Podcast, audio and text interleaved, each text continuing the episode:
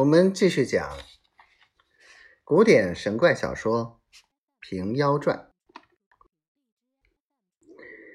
这瘸子道：“娘啊，三口出门，只为我腿脚不便，全留在此。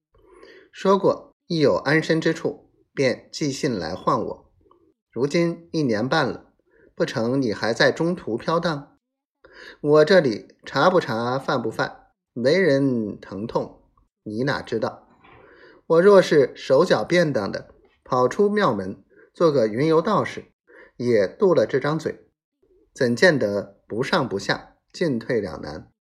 正是人无千日好，花无百日红。又道人心若比初相识，到底终无怨恨心。莫说瘸子抱怨，再说。杨兴奉了主命，在路打扮个官差下书的程局，夜宿小行，不一日来到剑门山，取路径投关王庙来，只推口渴，问庙里讨汤水吃，推到也看见是个公差，怠慢不得的。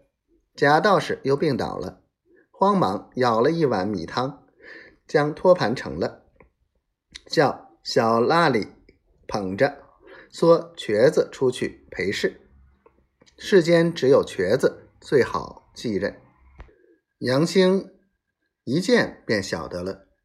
瘸子坐过一便问：“尊官何来？”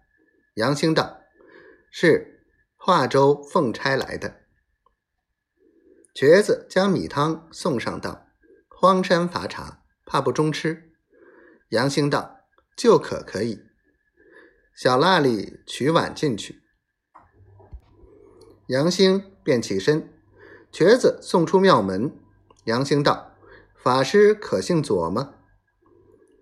瘸子道：“正是。”杨兴道：“借一步说话。”瘸子跟他离了庙门，约有百步之远。杨兴道：“小人是华州华阴县杨巡检老爷家差来。”有令堂圣姑家书在此，叫法师星夜与小人同行，不可迟滞。瘸子接书拆开看时，原来又有四句诗。